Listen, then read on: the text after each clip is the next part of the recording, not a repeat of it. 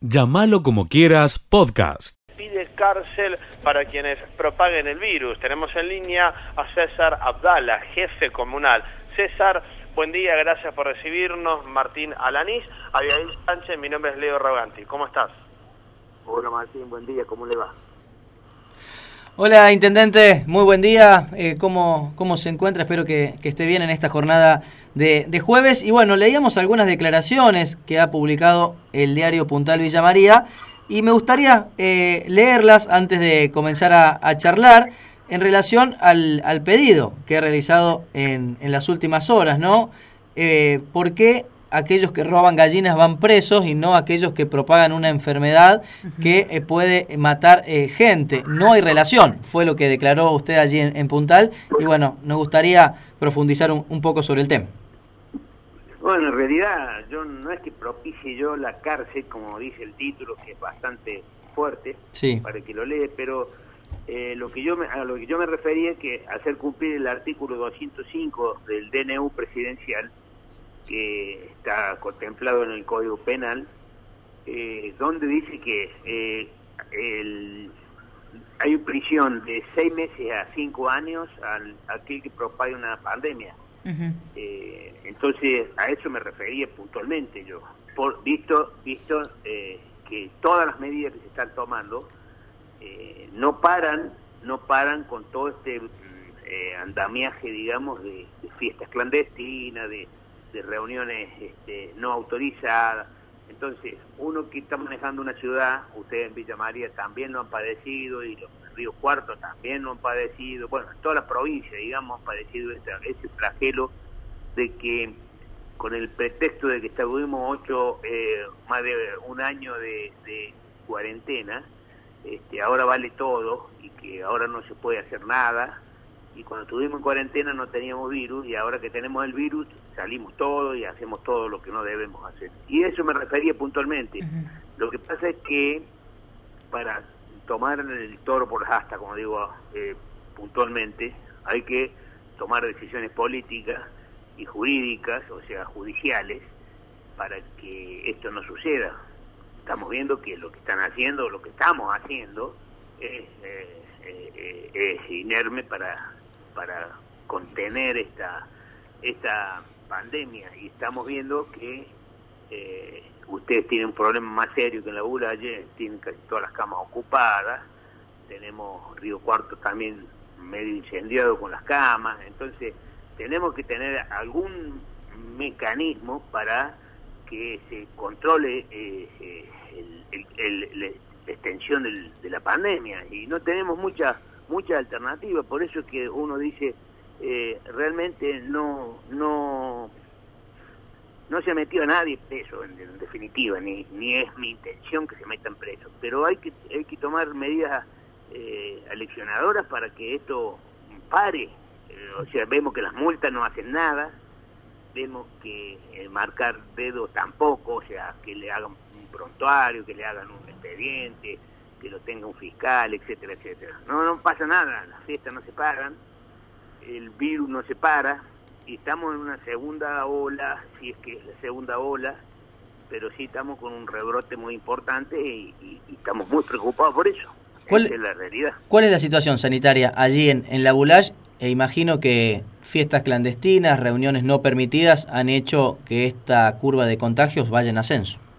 Obviamente, obviamente, no hay otra explicación eh, agravando que ahora los brotes que hemos tenido en los últimos días están bajando un poquito y, y uno puede tener un poco de esperanza de que, que, la gente se cuide un poco más, ¿no es cierto? Pero eh, lo que vemos también es que no vienen de un grupo puntual, decir, bueno, eh, estos 40 casos, 35, 30, eh, que es mucho para la Bulaye, eh, vienen de, un, de, una, de una fiesta en común, de un viaje, o sea, no no es así, eh, el virus está en circulación.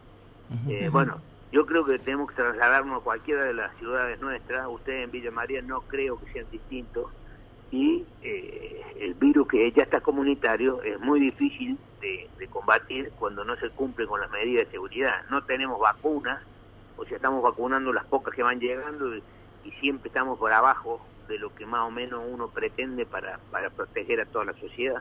Y además, eh, los contagiados nuevos son eh, menores, ¿no? Al respecto al año pasado, donde tal vez los que estaban en mayor riesgo eran los mayores de, de 60 años, ahora eh, personas entre 30 y 50 años son las que están justamente en riesgo a partir de estos nuevos contagios y así también lo ven reflejado en la localidad. Obviamente, y es, es preocupante, había cuenta que vi, vimos los, las cepas nuevas que están saliendo en Brasil, en el Reino Unido, etcétera, etcétera. Este, esas cepas nuevas tienen predilección por gente más joven. Entonces hay que sacar también la conclusión y estamos tratando de que Córdoba nos confirme los diagnósticos de que los virus de las cepas sean las mismas o si ya están circulando cepas extranjeras que, que nos preocuparía mucho más todavía. Intendente, por último, eh, hoy habrá definiciones a nivel nacional, seguramente el presidente va a anunciar las nuevas restricciones y parecería que todos los eh, cuidados se van a dar allí en el área metropolitana de Buenos Aires, donde está la mayor cantidad de casos. Y tal cual lo dijo la provincia días atrás, el gobernador junto a todos los intendentes, oficialistas y opositores van a resolver el esquema de restricciones y o habilitaciones, como siempre digo, de manera conjunta.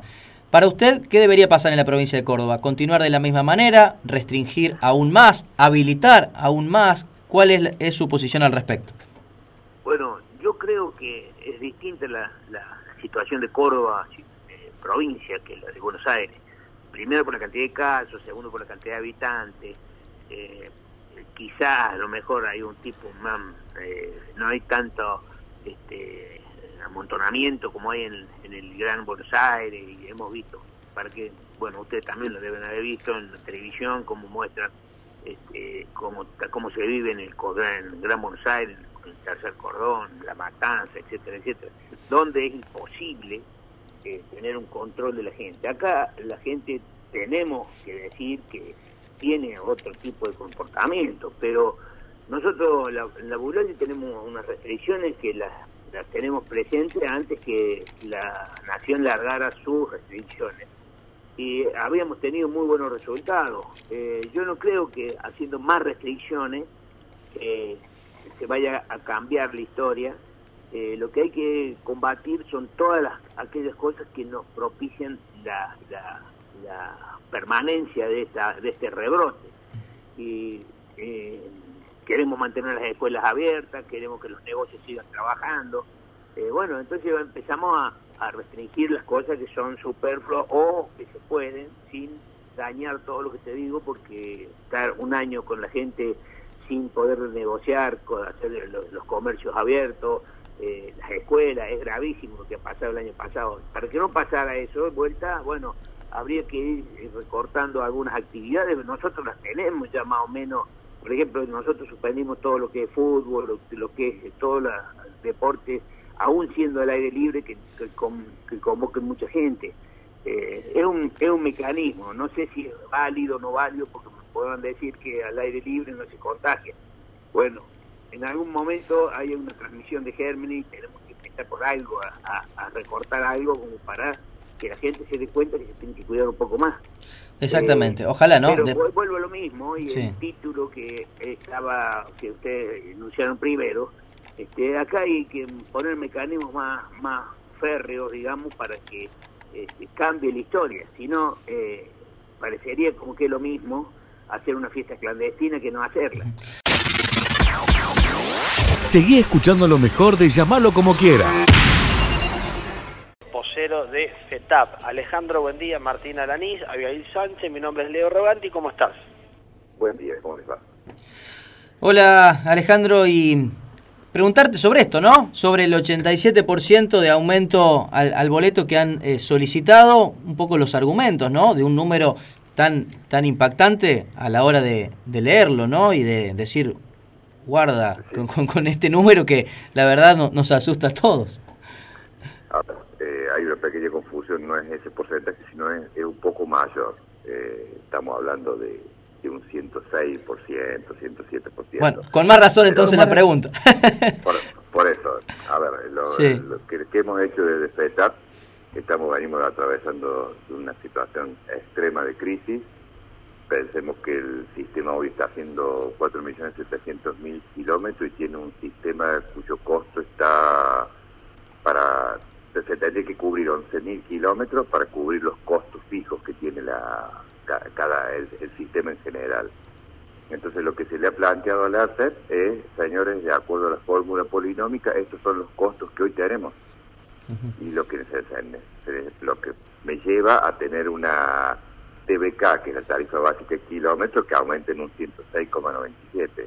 Sabemos que eso es imposible trasladarse cualquier al, usuario. Eh, eso va de suyo, sino simplemente es para mostrarle a la ARCEP cuál es que el ente regulador, cuál es la situación que estamos atravesando eh, las empresas. Y, y, en este sentido, Alejandro, lo que debería suceder es eh, que nuevas líneas se habiliten a los distintos recorridos para eh, poder compensar justamente con el pago del boleto el incremento de, de los costos de, de, los últimos meses?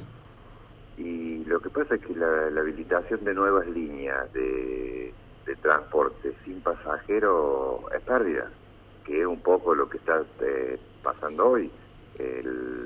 estamos trabajando a un 40, 35% de la cantidad de servicios antes y la cantidad de pasajeros transportados también ha reducido drásticamente.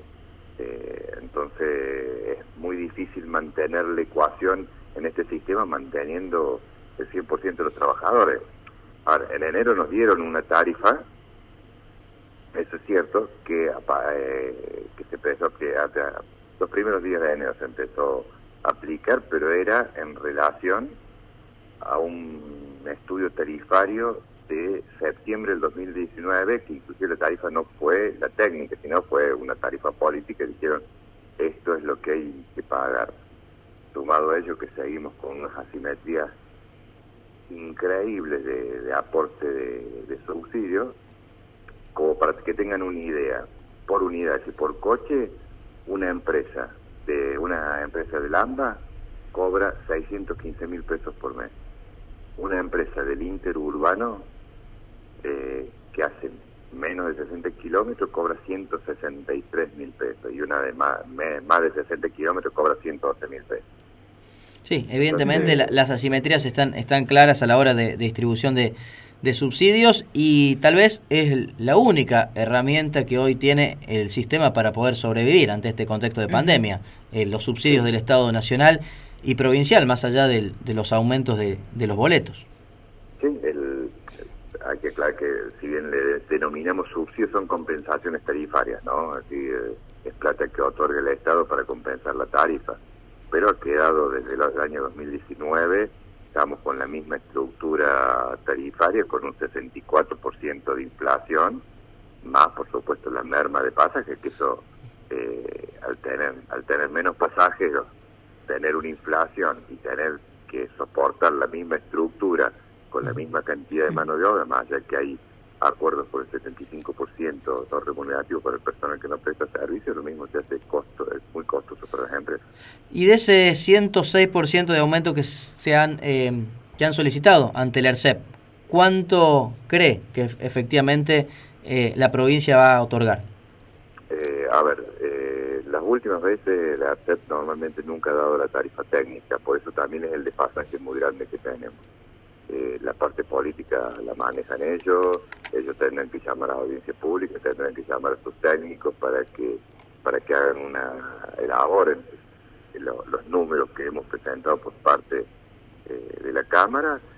Y bueno y ver también cómo se va a cubrir lo otro, si es necesario reestructurar el servicio, si es necesario implementar otro tipo de mecanismos eh, algo porque realmente la situación de las empresas cada vez cada día que pasa es peor. Todos los días es un poquitito más que se va perdiendo. Eh, hoy por hoy estar empezando a tener que pagar aquellos créditos que se tomaron al principio de 2020 que nos parece que hace muchísimo que pasó pero no se tomaron créditos con un plazo con, con una tasa que diferencial eh, justamente por negociación con la provincia con un plazo de gracia, pero bueno, eh, hay que honrar esas deudas y cada vez se hace más cuesta arriba y con un sistema que no anda y no sabemos qué es lo que nos pasa de acá para mañana también todo un futuro incierto. Sigue escuchando lo mejor de llamarlo como quieras. Tenemos en línea a Pedro Salas, presidente de la Sociedad Rural de Córdoba, para consultar un poco la posición de la, de la entidad. Pedro, buen día, Martín Alanís, Abigail Sánchez, mi nombre es Leo Roganti, ¿cómo estás? ¿Qué tal? Buen día, buen día Abigail, buen día. Buen día. Martín, buen día Leo. Hola Pedro, muy buen día. Y conocimos en la jornada de ayer este comunicado de la Comisión de Enlace de Entidades Agropecuarias aquí en la provincia de Córdoba, eh, expresando malestar ante eh, las medidas que ha tomado el gobierno nacional, sobre todo en el sector de la carne, y hablan de una escalada intervencionista del gobierno en los mercados agropecuarios. Eh, bueno, preguntarle al respecto qué piensa, qué opina, si esto es así o tal vez hay cuestiones más finas para poder eh, analizar. Este, mire, yo lo estuve leyendo Sí, al, al- al- este comunicado. Eh, digo, bueno, cuando hablamos de, de campo en Córdoba, en esta provincia, tiene un, un universo, una, una pluralidad, una diversidad de productores. Este, fíjese usted, ustedes están en una zona este, específicamente que ha sido caracterizada por, por los tambos, ¿cierto? Por toda la riqueza de la lechería. Por Villa María llegó a tener un millón de litros de leche de, por día en producción. Y también tenemos este, también diversidad en cuanto a, la ganadería de Córdoba. Tenemos eh, productores más específicos, como por ejemplo los de Cruz del Eje, póngale con el, con el aceite de oliva, entrar la sierra con la papa, eh, este, la, la- eh, también ustedes tienen ahí la sede de la cuestión esta de la ganadería ovina, que vienen trabajando muy bien. Eh, entonces, cuando dicen el campo, todo, digo, yo pregunto a los productores de miel, de acá de, Sierra Chica o de, o de la otra parte, más al norte. Entonces, yo creo que campo, cuando se, se dice, no, no, no está todo. Entonces, y no todas las sociedades rurales de Córdoba, que somos 22, eh, están en la mesa de enlace. Caso nuestro, por ejemplo, eh, la Cámara del Maní, la Sociedad Rural de Rollito y la Cámara de Productores Lecheros de Córdoba, estamos en CAM Economías Regionales. Ujú. Entonces, hay una, una pluralidad también en la representación. Y entonces, eh, efectivamente, el, el comunicado va en, en línea con esta diversidad en la producción que está planteando usted en este, en este mensaje, o tal vez está solamente direccionado a aquellos sector- sectores de- del campo en los cuales la, la economía está más eh, concentrada, la producción está más concentrada. Y que lo mejor, este, por eso yo tampoco veo ahí que esté vinculado el tema del ganadero en específico. Yo estoy más vinculado a la ganadería. Eh, de- hubo quejas en Buenos Aires básicamente con el tema de la resolución que se sacó del Ministerio la semana pasada que equipara, ¿no es cierto?, que, reglamenta a los RUCA, que es una disposición por ley que hizo eh, para el comercio exterior el gobierno de Macri, y bueno, ahora se hizo para el sector lácteo, para el sector carnes y el sector este, cereales, que ya se incorporó el de carnes, porque los otros ya estaban eh, en la declaración de exportación. O no es un que se haya tomado un intervencionismo, nosotros Sí. no lo hemos visto de esa forma, tampoco hemos escuchado que la Cámara de Frigoríficos se haya manifestado en ese sentido.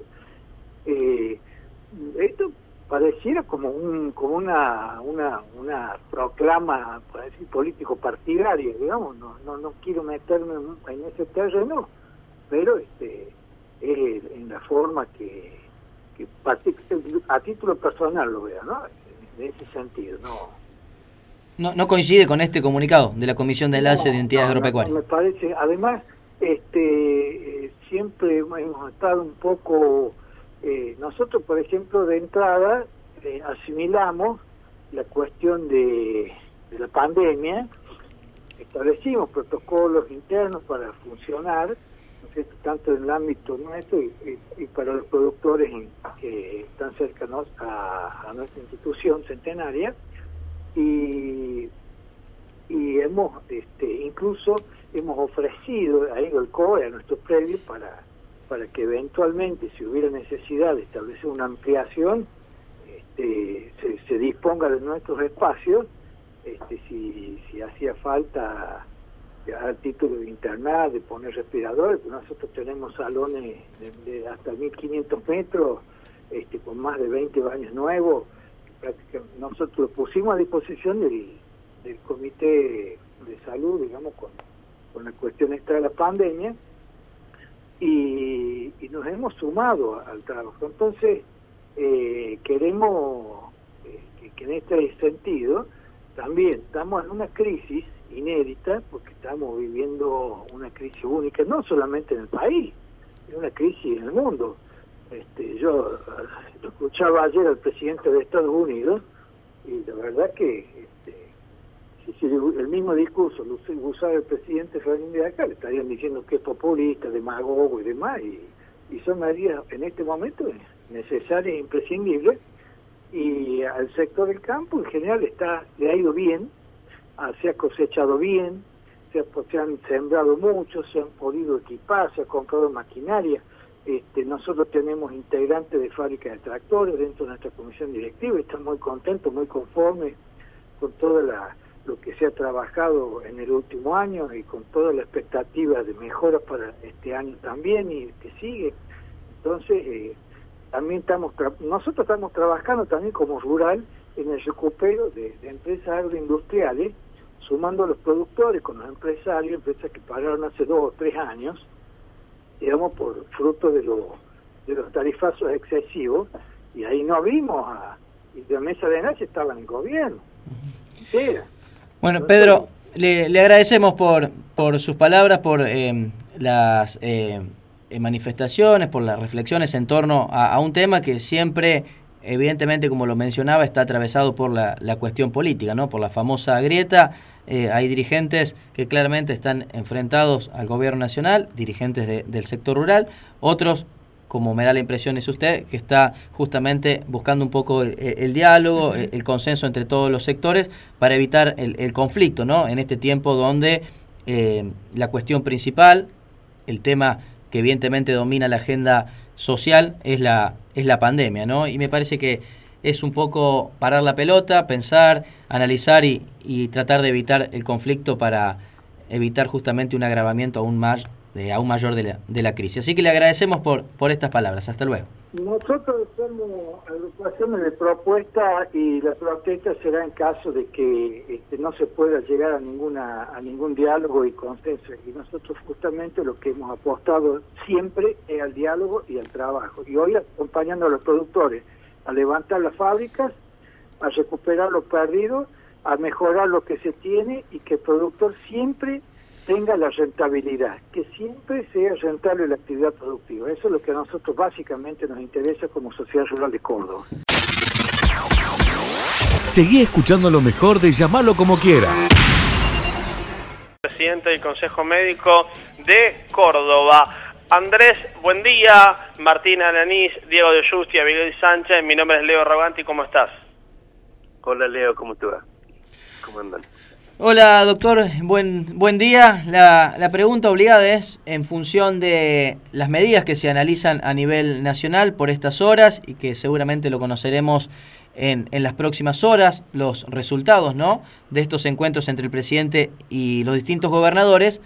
La consulta directa es ¿Qué cree que tiene que pasar en Córdoba? Si en función de los aumentos de, casos de las últimas semanas tienen que aparecer más restricciones o tal vez eh, continuar de la misma manera en, en, función ¿no? de, la, de la situación sanitaria y de la demanda que está teniendo justamente tanto el sistema público y privado, sobre todo en materia de, internaciones. ¿Qué, ¿Qué nos puede decir al respecto? No, la, pregunta yo también me la haría, ¿qué queremos nosotros? ¿Qué quieren ustedes? ¿Qué quieren eh, la, gente que vive en Villa María, la gente que vive alrededor? ¿Qué quiere la gente que vive en la provincia? Eso es lo que queremos saber. Queremos ocupar 3.000 camas, sigamos como vamos, vamos bien, eh, vamos subiendo la cantidad de, de camas y bueno, cuando se acaben, se acabarán para todos. Ahora, si lo que queremos es bajar la circulación del virus, el camino no es este.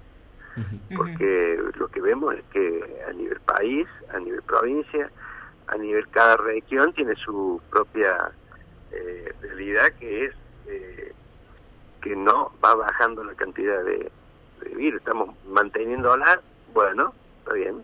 Si, si seguimos igual, vamos a obtener el resultado igual. Lo que dicen las autoridades de Córdoba es que la cantidad de contagios en la provincia y la ocupación de camas es más bajo respecto al promedio nacional y mucho más aún respecto al promedio que tiene el área metropolitana de, de Buenos Aires. Sí, siempre nosotros hemos repetido como país lo que vienen pasando en el norte tres, cuatro meses después y como eh, provincia lo que pasa en ambas tres, cuatro semanas después. O sea, si nuestra realidad va a ser que dentro de tres o cuatro semanas vamos a tener este, este problema, eh, digamos, todo lo que estamos viendo es la, la, la, película que nos va a pasar a nosotros de acá una semana. O sea que las medidas se deberían tomar ya. Hay que actuar antes, hay que, claro. como sociedad, no tenemos que sentar y decir, vamos a esperar a estar eh, explotado y vamos a rajarnos las vestiduras y decir, ahora qué hacemos, no tenemos cama, no tenemos oxígeno, no tenemos médicos, no tenemos eh, recursos humanos, o vamos a analizar región por región y ver dónde tenemos que hacer foco para hacer eh, un, un, mejor control y dónde podemos estar más relajados. Bueno, 18 de los 26 departamentos, doctor, están en riesgo epidemiológico alto de acuerdo al reporte del Ministerio de, de Salud de la Nación. que es alto. ¿Mm? Ahí lo, se perdió un poco el audio, sí. Sí, yo creo que es muy alto la cantidad de departamentos claro. donde estamos mal. Uh -huh. eh, entonces, creo que hay que, eh, digamos, sentarse a, a, discutir el problema. Si todos nos ponemos de acuerdo, que no, nosotros no queremos cerrar absolutamente nada, listo, no cerramos nada, y de acá a dos semanas nos sentamos a ver cómo está, y la gran noticia es que ya no hay cama en el Hospital Pasteur, y no hay cama en, Iturraspe, de San Francisco, y no hay cama en, en, en, en y Río Cuarto, bueno, pero nosotros lo elegimos antes, ¿eh? eso no es la población la que lo elige. Doctor, y por último, ¿esta misma posición se la ha expresado a las autoridades del gobierno de, de Córdoba? Sí, nosotros estamos preocupados como, como médicos de cuando no tengamos lugar para internar a los pacientes, el que da la cara y que sale a decir de, a, a los familiares de un paciente que está crítico, que no tenemos cómo solucionar el problema, somos los médicos. Uh -huh. eh, no, no, no viene nadie a, a, solucionarnos el problema y decir, dejen, yo se lo soluciono, yo les consigo cama. Tenemos que estar nosotros a, todas las horas del día buscando dónde internar un paciente, etcétera. Eso nos preocupa mucho. Y nos preocupa que estamos agotados, estamos hartos de esta patología, nos cansa, nos agota, no, no, nos tiene muy mal y, y, y si esto va a seguir en aumento, eh, no, no, no, no nos no nos va a traer paz para y tranquilidad para atender a nuestros pacientes. Llámalo como quieras, podcast.